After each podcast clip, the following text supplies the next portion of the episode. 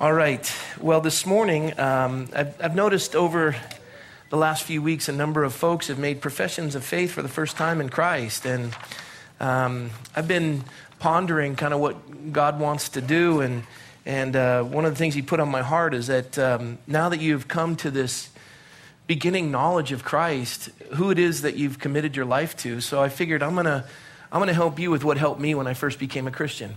I was told countless times, go through the book of John, go through the book of John. I don't think I've ever taught through the book of John in its entirety. Uh, I've done a chronological study through the life of Christ with all four gospels, but we're going to undertake, uh, starting this morning, a study in the book of John. So if you have a Bible, open up to John. It goes in the New Testament, Matthew, Mark, Luke, and then John, first chapter. And if you don't have a Bible, these lovely folks will give you one. So just raise your hand, they'll hand it to you.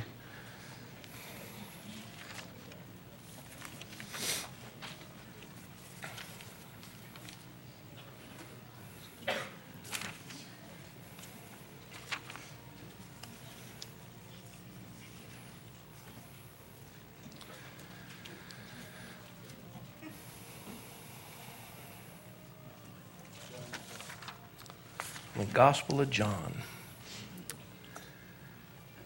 Before I have you stand um, for the reading of the word of the Lord, I, I want to read to you um, out of the beginning of the book. These aren't the verses we're going to study in depth. I'm going to, uh, this morning, go a little bit further down in the first chapter, but I want to read uh, the first portion of, of John chapter one. Uh, the Apostle John's writing it. He's also going to speak of another man named John the Baptist. Both are named John, but they're two different folks. And um, and John, the apostle, wants to present Jesus to the world so that you know who he is. And he begins with a very famous statement. And he says, in the beginning was the Word. And as you notice in your scriptures, the word word is capitalized. It's a proper noun. That's the name of Jesus. They're calling him the Word. Jesus said, I am the way, the truth, and the life. No man comes to the Father but by me. And he is the Word, the embodiment of truth.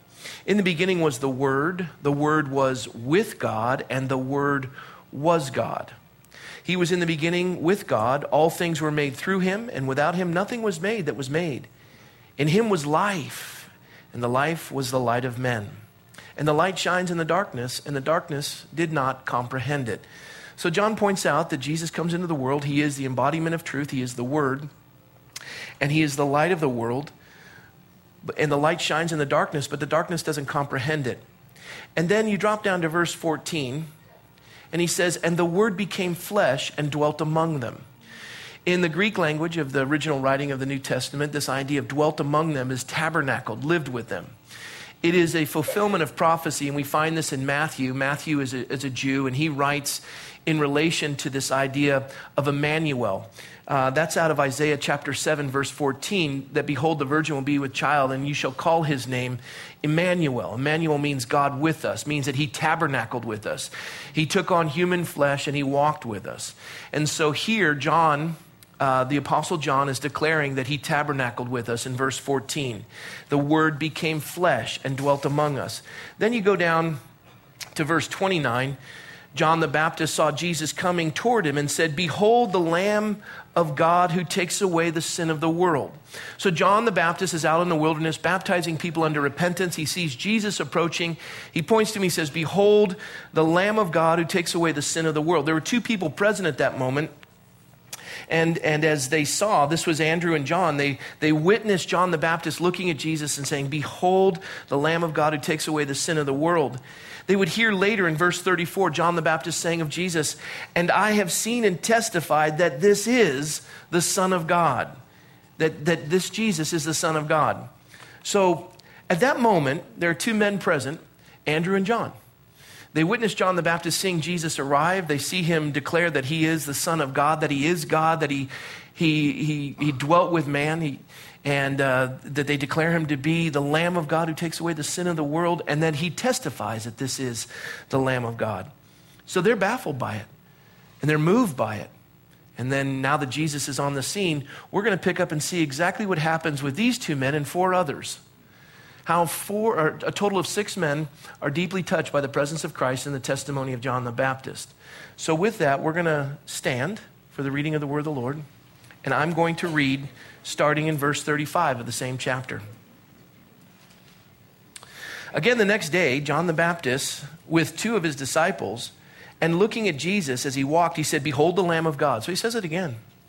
The two, two disciples heard John speak, and they followed Jesus. And then Jesus turned, and this was John and Andrew. And they, they, they were following Jesus. And Jesus turned, and seeing them following, he said to them, "What do you seek? What are you after?" It's a great question. They said to him, "Rabbi," which is to be translated teacher, "where are you staying?" He said to them, "Come and see."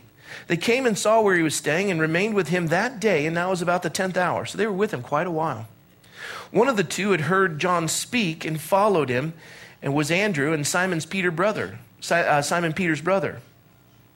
He first found his own brother Simon and said to him, "We have found the Messiah," which is translated Christ. So if any of you are wondering if Jesus' last name was Christ, it's not. Christ is his title. It means Messiah, okay? Amen. And he brought him to Jesus, and now when Jesus looked at him, he said, "You are Simon, the son of Jonah. You shall be called Cephas," which is translated as stone. The following day, Jesus wanted to go to Galilee, and he found Philip and said to him, "Follow me." Now, Philip was from Bethsaida, the, the city of Andrew and Peter. Philip found Nathanael and said to him, "We have found him of whom Moses in the law and also the prophets wrote, Jesus of Nazareth, the son of Joseph." And Nathanael said to him, "Can anything good come out of Nazareth?" Nazareth was uh, known in Roman times as a place where all the brothels existed. So I guess, uh, can anything good come of Vegas? So his name is Jesus of Vegas. Is the best. And Philip doesn't argue with him. Philip says, "Come and see." Jesus saw Nathanael coming toward him and said, "Behold, an Israelite, indeed, in whom is no deceit or guile." Nathanael said to him, how, how do you know me? How do you know me? Jesus answered and said to him, "Before Philip called you, when you were under the fig tree, I saw you." Nathanael answered and said to him, "Rabbi, you are the Son of God. You are the King of Israel." Jesus answered and said to him, "Because I said to you, I saw you under the fig tree, do you believe? You'll see greater things than these." And he said to him, "Most assuredly, I say to you, hereafter you shall see heaven open and the angels of God ascending and descending upon the Son of Man." Let's pray. Lord, I ask that you would explain to us what this means and inspire us by the response of six men. Holy Spirit, lead us into all truth that we would rightly divide your word, which is alive, it's living and breathing, and sharper than any two-edged sword. And Jesus, you are the word, and we thank you for the word. We thank you that our lives have been transformed by the truth of your word. We ask, Lord, that you'd minister to all who are present, even those who struggle believing it to be true. We know that faith is a gift from God. I pray that you'd give them that. Faith comes from hearing and hearing from the word of God. I pray today their heart would be softened as they come to understand it. And so, Lord, we know that salvation is a work of God. It's not done by man. We ask that you would move, Holy Spirit, and touch lives. And we thank you in Jesus' name. Amen. Amen. Amen. Well, please be seated.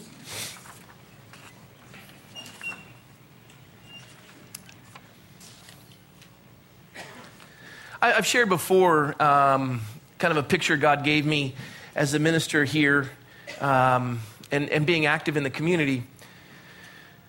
And, and one of the things that was, was touching to my heart was a passage of Scripture, as I've shared a few times, out of Second Samuel twenty-three, verse eleven. It's a... a story of David's mighty men uh, that, that battled with him, and they were all basically Medal of Honor recipients.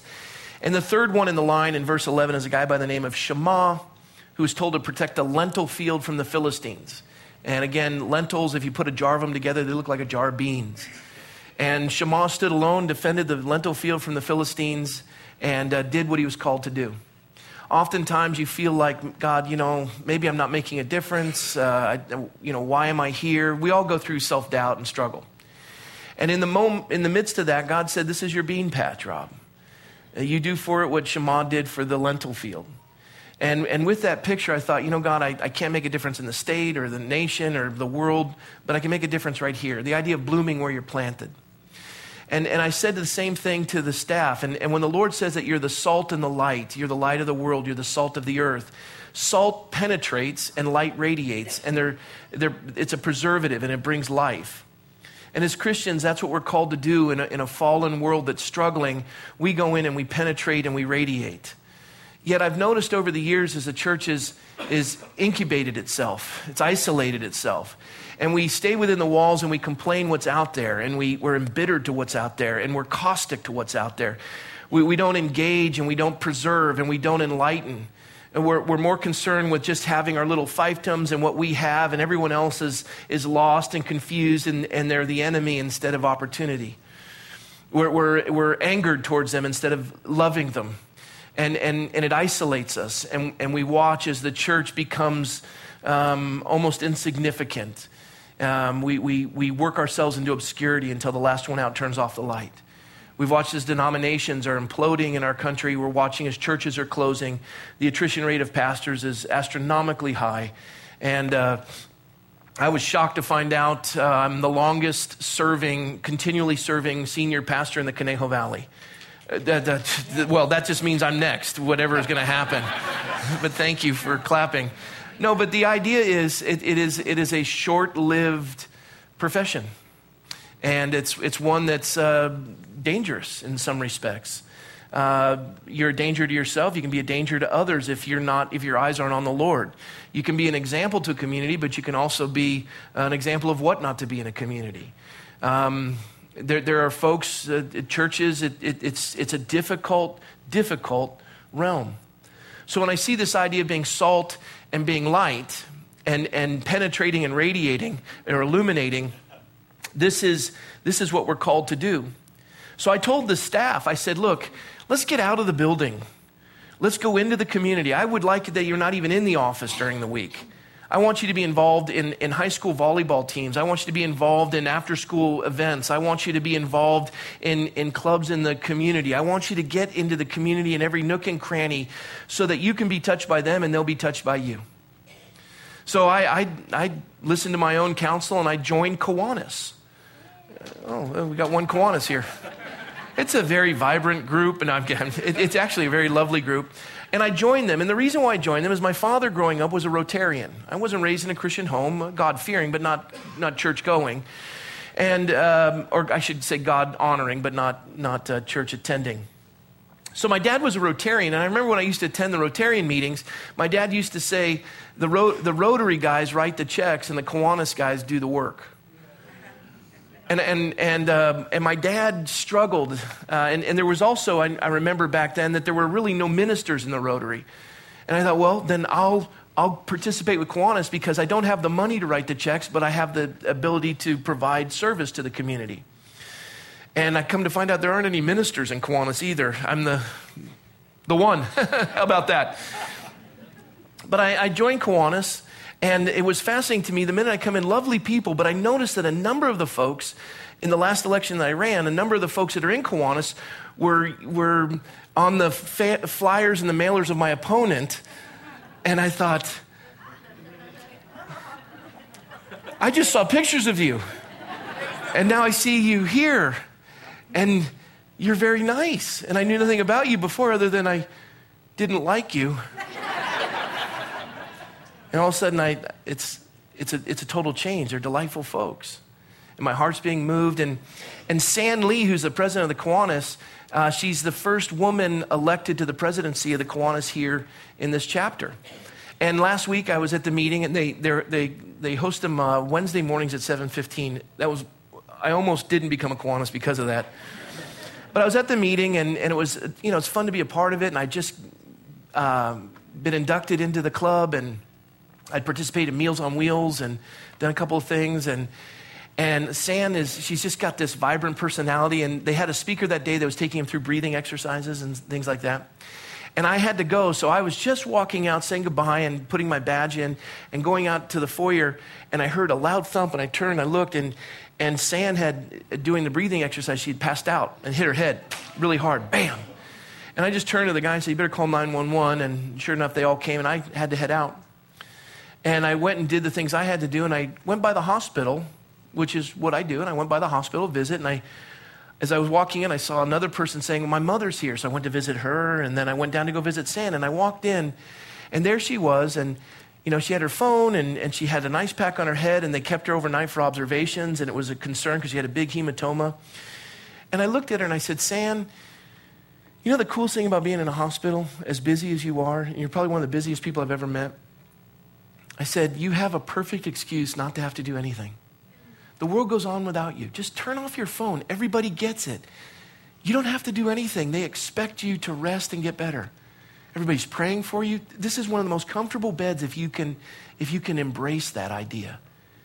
I said, San, I, I'm, I'm a minister and I represent the Lord, and I want you to know God's heart for you. He is giving you permission to rest. You don't have to worry about a thing. Everybody's got it.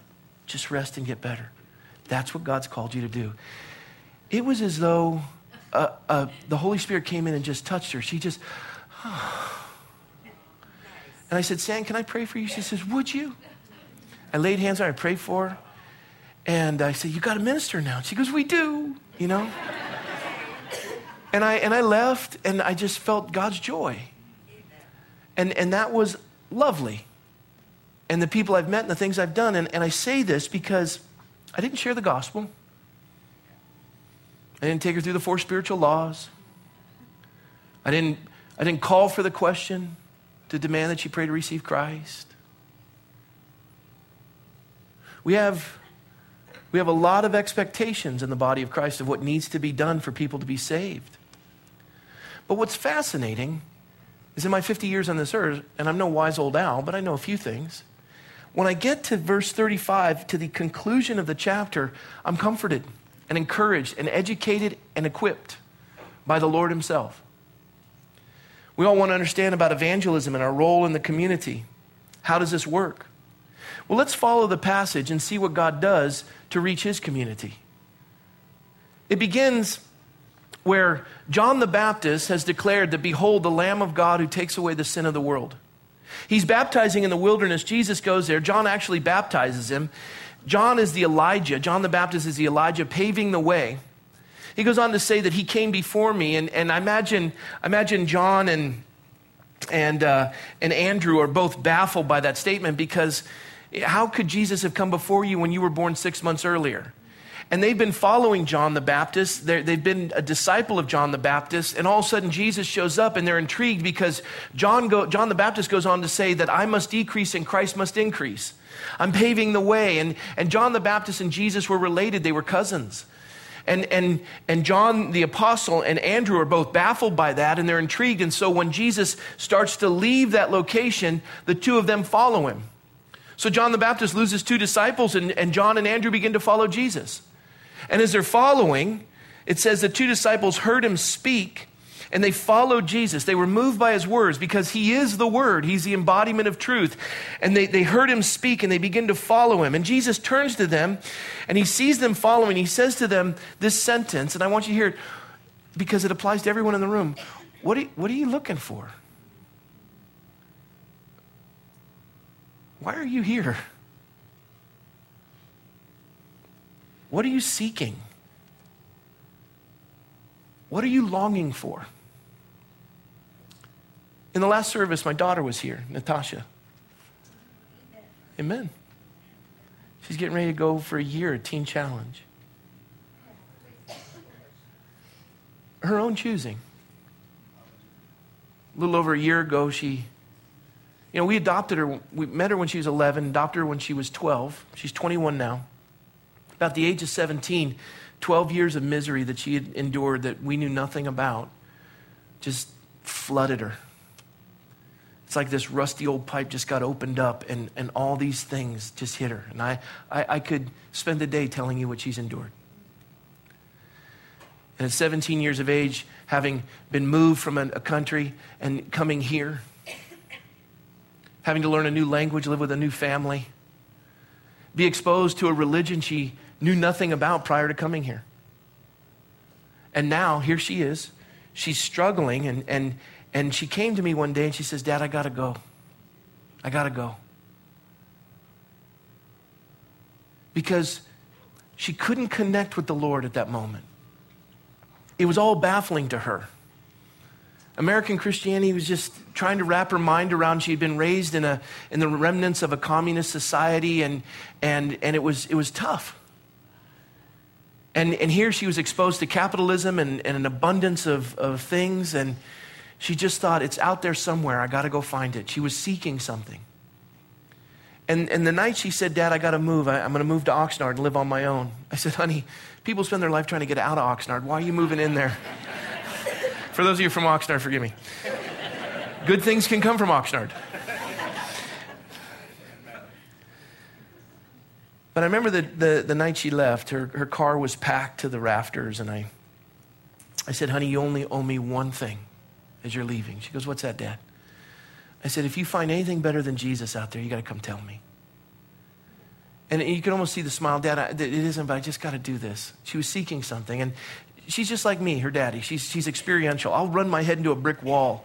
And, and it, it seemed like a crack. Let's do it again. Boom. You know, and blood's pouring down my, and she's just got to, I got to figure this out. I, uh, there's a way around this and I got to do it. And I got to do it on my own.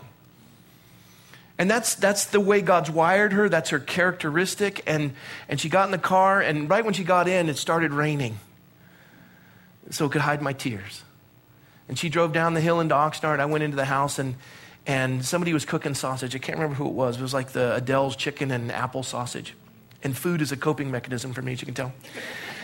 And I, and I come into the house and it smells so good, and I just go over to comfort myself, and I, you know, they have it cut up, and I'm taking a piece of it, and it's all browned and smells so good. And I went, man, this is good. And the person who's cooking, I can't remember who it was, the person who's cooking and says, yeah, but you don't want to know how it's made. Sausage, it's good, but you don't want to know how it's made. And right there, the Lord spoke to my heart, you don't want to see what's going to happen with Natasha, but you're going to love the finished product when, I'm, when, I, when I get a hold of her. And with that, I settled in there. And she went down to go find whatever she was seeking. And I went back into the Lord I'd already found. And I cried to, to him, and he heard my cry and ministered to my heart. And I share that because what are you seeking? This is the question that Jesus asked Andrew and, and John as they were following him. What are you, what are you looking for? They, they'd heard about repentance. They'd been in the wilderness. Their hearts were hungry. And, they, and, he, and Jesus turns to them as they're following him, because John had declared that, that behold the Lamb of God. And he turns and he says, what are you looking for? And you know what? You're here this morning. What, what are you looking for? Some of you may not even be looking, don't think you're looking for anything, and you're here and you're wondering, oh man, where's he going with this? I'm, I'm just talking about the text. Are you looking for fame? We watch The Voice on Hulu Plus. And, and, and we watch it because you don't have to deal with commercials, and you can, you know, get rid of the stuff you don't like. And And I remember the tryouts and some of the people that would sing. And if you watch American Idol, they some of the people would sing, and they put them in there kind of funny. And and and and they come out to, you know, interview for, for the possibility of going forward in the contest. And they're so bad that you couldn't get a group of cats to allow them to, to scream with them. They're awful.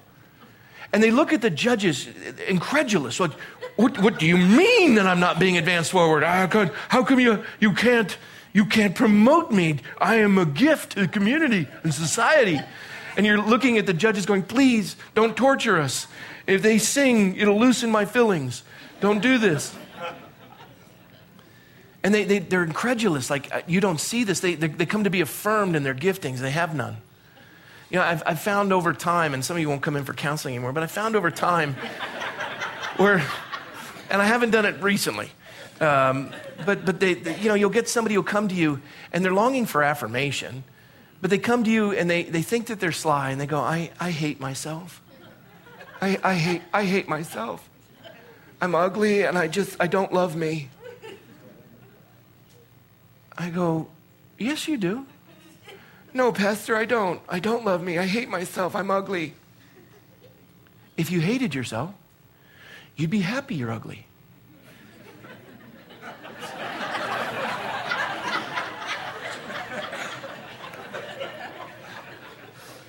See what I mean? You don't want to come. But what I say to them is, I said, let me tell you what you're really saying. What you're saying is, would you, would you affirm me? You're wanting me to say, you're not ugly, you're beautiful, or you're handsome. You want to be affirmed, and you're going about it in any way you can to get whatever it is you're seeking. And if I could tell you all day long that you're beautiful, or tell you all day long that you're whatever it is, is that going to be enough? Is that enough to go into the vein? What, what, is it wealth? If I win the lottery, I'll be happy. Why are they never happy? And why do their families hate them and everything murder each other to get the money? If wealth made you happy, why are there so many miserable rich people? That's not to say that you can't be rich and happy, but the Lord has to be a part of the equation. Are you looking for joy? The Bible says in him is the fullness of joy. You're looking for affirmation? Think about the idea that Jesus says to you, you are my son or you are my daughter. I left the glory of heaven's throne for you. Every tear you've ever cried, I have in a bottle. I have every hair on your head numbered.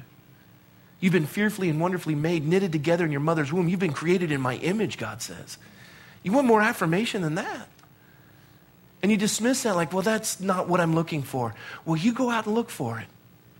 And you'll find yourself in Oxnard wondering, what the heck have I done? And maybe you're experiential like me and you're going to get yourself down a road you never wanted to be down. Well, this is exactly what Jesus says. What are you, what are you looking for? And, and, and, and the beauty of it is take an honest assessment. What are you looking for? Sometimes you, you found what you're looking for, but then you've been walking with the Lord so long, you, you forgot what it is that brought you joy, and you're struggling in your Christian walk. And I, I would ask you right now, okay, you walked away from the thing that was blessing you, but what are you looking for now? An extramarital affair? Is that going to make you happy? What's lacking?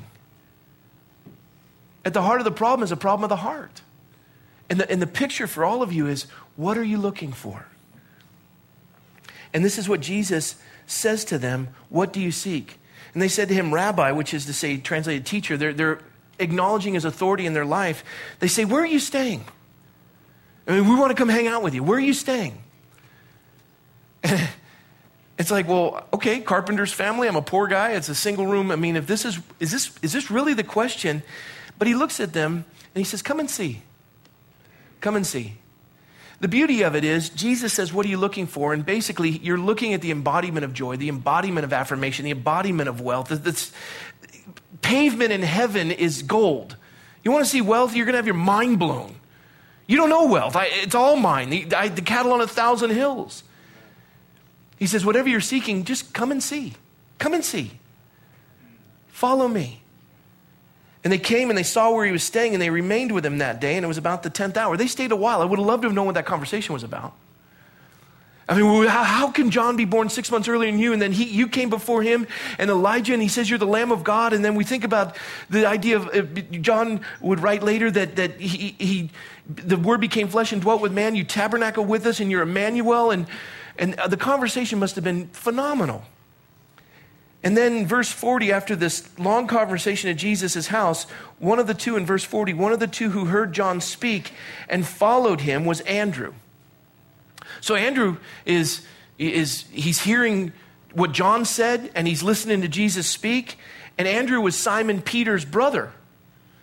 So he first found his own brother. So the, the way that the text is laid out, Andrew goes and finds his brother first, and John went and found his brother. So you, you have Peter, James, and John. James is the brother of John. They're the sons of Zebedee. So John would go and find his brother. Andrew went and found his brother. His brother was Simon Peter. He found his own brother Simon. He said to him, we have found the Messiah. That's a pretty big thing to say to a family member. The first thing that Andrew does is he goes and tells his family. That's some of the hardest people to share the gospel with. And Andrew goes and tells Simon Peter, and and and tradition tells us that Simon Peter was a beast of a man. Even if you look in Scripture, they couldn't haul in the fish, but Simon Peter did it on his own. This guy was probably ripped. I remember when we were in Caicos, and, and there was a uh, um, uh, an African Caicos man, and, his, and he was driving us. And I have never in all my life seen hands as big as this man's hands. He, he, he shook my hand to say goodbye, and my hand disappeared. It was like he shook my hand with a baseball glove. Just went, massive mitts, and he ripped, and he could just, boom, one punch, and, and he'd kill my whole family. I envisioned Peter like that, just massive fisherman hands. And, and Andrew coming up going, hey, P- P- Peter, we found the Messiah. And, and you can imagine Peter with his eyebrow up, really. And, and, he, and he brought him to Jesus. He saw him and he brought him to Jesus. And he, he said, we found the Messiah. And he physically brought him to Jesus. And when Jesus looked at him, he's approaching. Jesus looks at Peter. And you can imagine Peter kind of with a John Wayne walk, just like. And, and Jesus just looking at him. And, and when it says it looks at, when, when it says here, when Jesus looked at him, in, in the Greek, it means that he looked into his soul. He looked at him intellectually with intent. You, you know how people have looked at you that way? That's how my my grandson, Oliver, is he's like, I'm stealing your soul.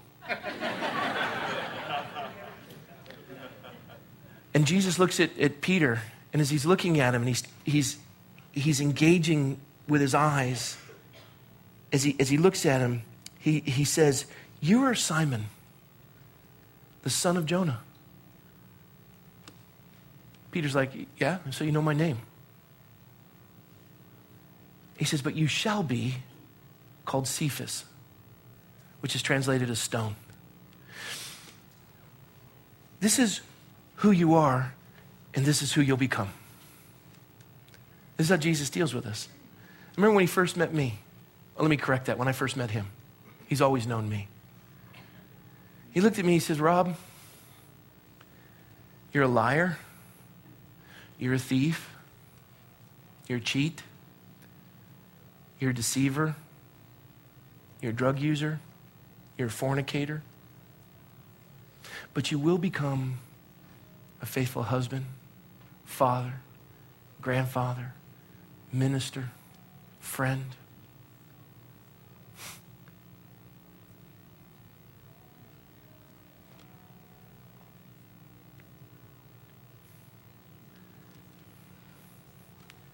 I would have never thought that. I come home on some days, I look at my kids, and I think every one of them was switched at the hospital. None of these children could be mine. None of them. I mean, what was I doing at their age? Uh, I was putting nails under car tires. I was stealing hood ornaments off of cars. I, I was experimenting in drugs in the fourth grade. And, and I'm looking at my kids. I'm like, you got a, a what, an A? I never even saw an A. This is who you are, and this is who you'll become. What are you looking for? Who do you want to become? Jesus says, I already know. He would look at Peter, and you can imagine, he looks at him, and he says, you're Simon, son of Jonah, but you're going to become the stone, the rock. On the testimony of your faith, the church will be built. Peter, I want you to know something. You're going to be crucified upside down in front of your wife. You're going to be, you're going to be scared to death, and you're going to deny me three times before the rooster crows. And then shortly thereafter, you're going to be so strong in your faith, you're going to stand before thousands, fearlessly professing the gospel. You're going to turn the world right side up. Those hands that, that can tear a person apart will, will embrace and love the community in which I will call them. And you will be their shepherd. This is who you are, but this is who you shall be. And some of you have experienced that where God has met you and shown you who you will become. Then the following day, Jesus wanted to go to Galilee. And he found Philip, and he said to him, follow me. I love the Philips of the world. The Phillips of the world, I have an orange tree in my backyard. And it's fitting because as Pastor Phil was here last week, you remember Pastor Phil? And his wife Lisa. And, and they live in Cisco, Texas. They don't get fresh produce out there. And, and, and, and Phil goes, man, I love oranges. I go, I got an orange tree out here. And, and Philip, here in the passage, all Jesus said was, follow me, and he did it. He was low-hanging fruit. I brought Pastor Phil out to the backyard, and he wanted an orange, and I had an orange tree out there. And I went up to an orange, and I could tell it was just... It was just so ready to eat. And I just went, and it just dropped into my hand. Just came right off the stem, boop. And I ripped it open with my thumbs, and I handed it to him. He took a bite, and you could just see his face light up. He's never had anything that good in all his life. And welcome to California. No wonder why anyone ever moves. But you see the taxes, and then you know, yes. And, and Lisa the same. And, and this is this is this is like Philip in this passage. He's low-hanging fruit. He's the kind of guy that he's been so prepped, so primed, that you just touch him and he falls. You just touch him and he follows. And Jesus just looked at Philip, and, and wherever Philip had been, whatever he had done, he was so prepared that all Jesus had to say was, follow me. Follow me. Now Philip was from Bethsaida, the city of Andrew and Peter. And so Philip found Nathanael and said to him, we found him whom Jesus in the law, whom Moses in the law, and also the prophets wrote, Jesus of Nazareth, son of Joseph. He comes up to his brother, Nathanael, And, and we know Nathanael to be Bartholomew, the same interchanging. Bartholomew is son of Ptolemy, which means those who study the scriptures. And we know Nathanael is Bartholomew in that sense. They're one and the same, disciples. Same person, different names. One is a last name, one is a first name. So, so Nathanael, son of Ptolemy, Ptolemy means studier of scripture, and, and he comes up to him, and his brother, Philip, comes up to him, and he says, "We found the Messiah, whom Moses in the law and also the prophets wrote, Jesus of Nazareth, son of Joseph." And he knows his brother. Nathanael's a different kind of guy. Nathanael is intellectual. Some of you, you're like Philip. You just, you're, you, you, you just follow Jesus. Okay, okay. He's, I, I saw his eyes. I'm in. You, you, there's just some sort of an emotional connection, whatever it is you're in. You know, you, you go to the horse races. You're the Philip. You go to the horse races and, and, and you pick a horse. You're like, you know, you have the handicap sheets and they've done all the investigation. They've watched the training and they've seen if there's any wounds on the horses and how they run in a shorter distance and in a wet track. Or, and you come, you go, "Oh, I just love the name. I'm going to I'm gonna pick this horse. This horse." You're the Philip. But then the Nathanael is the guy that is intellectual. He's he's he's mind-oriented. He's he's got to figure it all out. It's it's engineering. You want to talk about the second law of thermodynamics and entropy and entropy and and, and you, you you want to know about creative design and then how it is in conflict with evolutionary processes and and you would you ah. And and Philip is is so not like his brother, and he comes up and he's trying to be intellectual, and he goes, uh, "Nathanael, we uh, I wanted to tell you that we found him whom Moses in the law and also the prophets wrote, Jesus of Nazareth, son of Joseph." The scriptures that you've been studying, because you're son of Ptolemy and you study scriptures and you know the word, this is the one that Moses, um, prophetically speaking, and he doesn't even really go through a great introduction. He's just trying to be something to Nathanael so that Nathanael's interested. And he says, "It's Jesus of Nazareth." And immediately Nathanael, being brilliant, goes, "Can anything good come from Nazareth? I'm sorry, Jesus of Vegas?" Nazareth to a Galilean, Nazareth to somebody from Bethsaida, Nazareth from a Judean. The, Nazareth was Hicksville. They had, they had a drawl, just like Pastor Phil last week. "Hi. We're going to the Stour. Is there something wrong with you?" Every, and the way you, you say something is always like it's a question. You end on an up note. "We're going to the Stour?" Uh, I'm sorry, is that a question? Or a statement? Drives me crazy. And they're so slow. Same, same amount of time, less words. I told you that last week. Well, that's how they felt about people from Nazareth. They had a drawl. They were slow. They, they looked down on them. And, and it's amazing how we judge people. It is amazing how we judge people.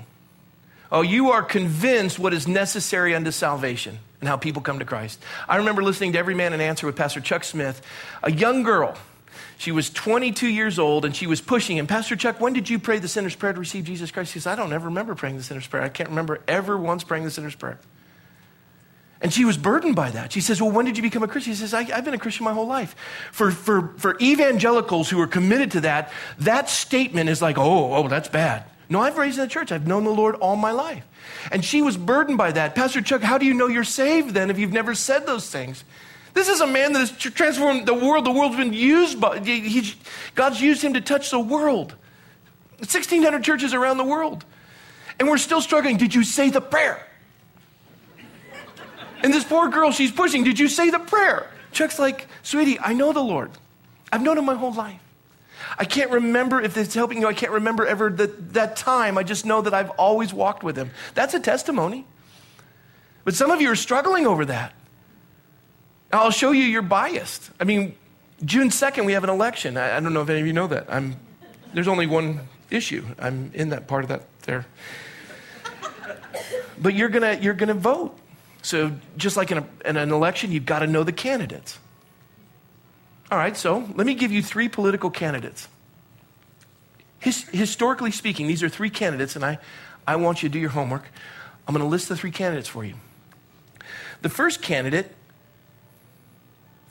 speaks with astrologers and mediums and, and ward, ward healers, the occult. They, they, they've had two mistresses. They drink eight to ten martinis uh, a day, and they're chain smoker.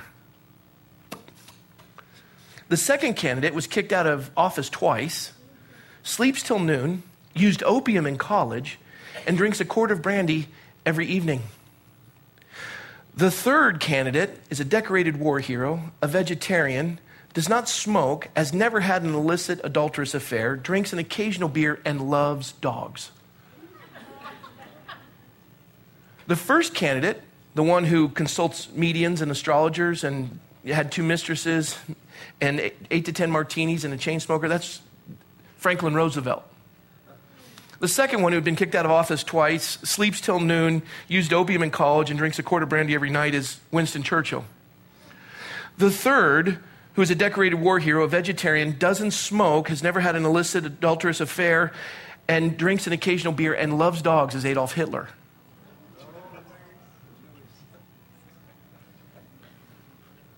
And you were all excited about the vegetarian dog lover. My, my point is this.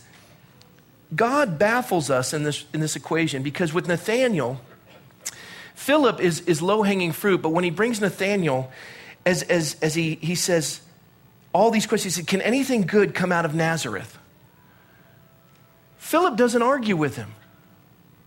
It's amazing how we want to close the deal and we just shove it down somebody's throat and we start arguing. And an offended brother is harder won than a fortified city. A word fitly spoken is like apples of gold in settings of silver.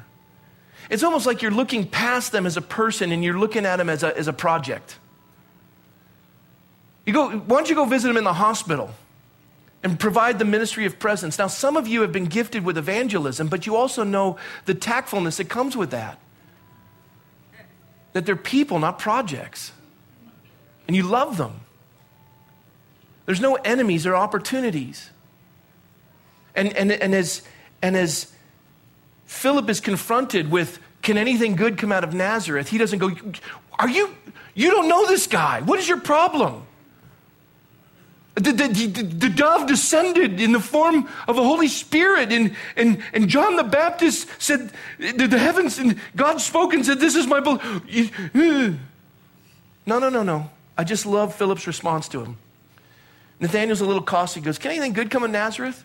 He was jabbing him, jabbing him. And you can't, you can't, you can't jab a dead man. And, and Philip's response was, come and see. I, I, I don't even want to remotely engage in your ability to have intellectual circles around me, but you should come and see him. Just, just come and see. It's like the blind man who'd been healed, and they were saying, was it your sin or your parents' sin that, that caused your blindness? He goes, I can't even embrace your theological questioning. I, my head hurts. That's weird. Um, but I know this. I was blind, and now I've been healed. And the guy over there, Jesus did it. C- come and check him out. Come on. Let me tell you what a testimony is. This is what my life was like before I knew the Lord. This is how I came to know the Lord, and this is how my life has changed since knowing the Lord. Everybody can do that. And Philip just says, just come and see what I saw. And based on that relationship and that familial relationship, Nathaniel's in. Son of Ptolemy, educated. He studies the scriptures. He's ready to contend with Jesus. And verse forty-seven says, Jesus saw Nathanael coming toward him, and he said, behold, an Israelite, indeed, in whom there is no deceit. I was cracking up at this one. No deceit, no guile. It comes out of Genesis twenty-eight. When he says an Israelite in whom there's no guile, no deceit, he was referring to Jacob. Jacob's name was heel catcher, supplanter, deceiver. And, he, and God said, I'm going to change your name from Jacob to Israel. He says, behold, an Israelite in whom there's no deceit. It's like, Nathaniel, what? And in the Mishnah, it says that you should study under a fig tree. There was other writings in this regard, that this is a good place to absorb, absorb the scriptures. And, and that's what Nathaniel was doing. Son of Ptolemy, he's under the fig tree, and, and he's studying. I, I imagine he's studying in, in Genesis twenty-eight. He's studying about, about Jacob and Israel and, and, and God changing his name. And the reason why I say that is because Nathanael said to him at that moment, how do you know me? Where did you come up with that? I was alone under that fig tree reading about Jacob. I imagine he was reading out of Genesis twenty-eight, and he got to that place, and he probably said in his heart, God, I don't want to be a Jacob. And then he says, behold, an Israelite in whom there's no guile, no deceit. And, and, and, and Nathanael just looks at him. He says, how do you know me? There's an amazing thing about the Lord. He, he, all things are laid bare before his eyes. He made you. He made me. He knows everything about you. He knows every struggle you face and every coping mechanism you apply. He knows everything about you. And Jesus answered and said to him, before Philip called you, when you were under the fig tree, I saw you. Now that's... I imagine Nathanael, he's probably comforted and frightened all at the same time. I mean, think of the stuff that we've been doing in secret. And God's like, I, I, I was there when it happened. I know what happened to you. I'm going to use it together for good in your life. I, I'm going to pick up the pieces and strengthen in a fallen world. I'm a God who makes sense. And I'll use all those things. Just give them to me. And, and he says, I saw you under the fig tree. Nathanael answered at that moment. He just says, Rabbi, you're the Son of God. You got me. I can't argue with you. I, I, I can't contend with you. You're the Son of God. You are the King of Israel. And exclamation point, I'm in. Jesus answered and said to him, because I, I said I, to you, I saw you under a fig tree, you, you now believe? You're going to see greater things than these. He says, most assuredly, I say to you hereafter, you shall see heaven open and the angels of God ascending. I love the order. Ascending and descending upon the Son of Man. You know what he's referring to in Genesis twenty-eight is Jacob's ladder. He, he, he says, you're not going to be a Jacob. You're going to be an Israelite. There won't be any guile in you. You're going to see angels ascending and descending. I love the order again. The reason why is because as we, we, we, we did the, the verse in Azrael's dedication about guardian angels, everybody has one. Maybe some have more. I know my grandson has more. And, and I love that they ascend. They're here. They're ministering agents. The, the, the scripture says they're ministering agents of God. And, and they're, they're already here and they're caring for you. And sometimes you entertain them unaware. Some of you are thinking I'm creepy. Just read the scriptures. And, and I, I, I've seen them work. I've watched, I've watched Oliver going right to the corner of a table. He's just going headlong. I call him Naphod, no apparent fear of death. He's, he's you know, he's just... And he, he doesn't have any teeth, and he eats food, meat, rice, just, and, and you think, oh, you're going to cause him to choke. No, he puts in just like a leopard seal, just brings it down, just, ah, ah, whole chickens, ah, just, no, I'm kidding, but monstery kid. And, and he's, he's, just, he's just about to fall into it because he's crawling and crime and everything. He's just about to walk. He's ridiculous. He's just, and as he's falling for the corner of this thing, you just watch, it just miraculously, just move out of the way, he lands in a pillow. And you can imagine that angel, that angel going, I'm, I, I need to ascend, I need a break. I'll descend later, but I need a little R and R. And they're up there and they're like, I can't keep up with this kid. It's absolutely exhausting. And I don't think anything's going to good from this child because he's just so rambunctious. He's out of control. And he's, he's going to be a drummer. And that's evil because it's syncopated rhythms and he's good at it. and, and, and yet they look around and they say, oh, wait a minute though. There, there's Simon, who's now Peter, and we, we labor with that fellow, but man, he's a rock. God, we get, okay, I'm rested, I get the vision, and they come back down.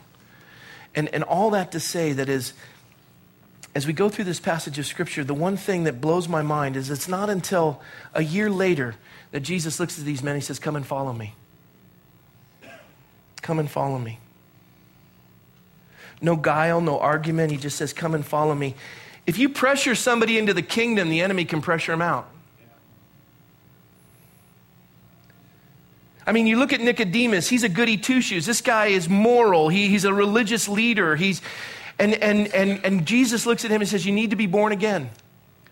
And you see the woman who had five husbands and, and then is living with a man, and, and Jesus leads her to the Lord. You see the woman caught in adultery, brought to Jesus as a spectacle in front of a crowd. This woman gives her heart to the Lord. She gets it. Nicodemus takes a while. He struggles. But the reality is whatever, what, whatever it is that brings you to that place of decision, Jesus said, I'm the way. It's, it's, he, you get to the Father through the Son. Jesus is the stairway, and the angels ascend and descend. Jesus is the direction to the Father, and it's by his blood that you come. And, and I love the idea that they say, we found the Messiah. No, they didn't. He was never lost. They were. We're the ones lost. We're wandering, looking for something, and all along, he's been right in front of you.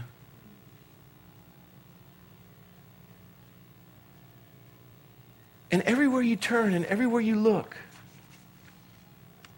you haven't found him because you haven't been looking. But whether a family member brings you or the Lord reveals himself to you, I was thinking about the engineer married seventy years to his wife. She loved the Lord and she shared the Lord with him, and he, he berated her as an engineer, and he made fun of her and ridiculed her, and, and intellectual, educational, scientific circles around her.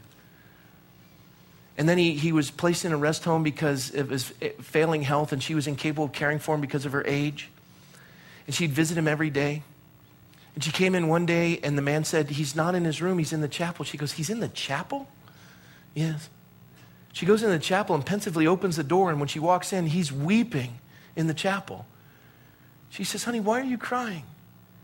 She says, he says to her, "Last night, Jesus appeared to me in the corner of my room. I believe, I, I, I've, I've given my heart to the Lord." He says, "Honey, I'm so sorry the way I've treated you all these seventy years. Forgive me." That doesn't happen to everybody. It's, it's probably the, the exception, not the rule. But there's a myriad of ways to come to Christ. And some of you have the gift of evangelism, some of you don't.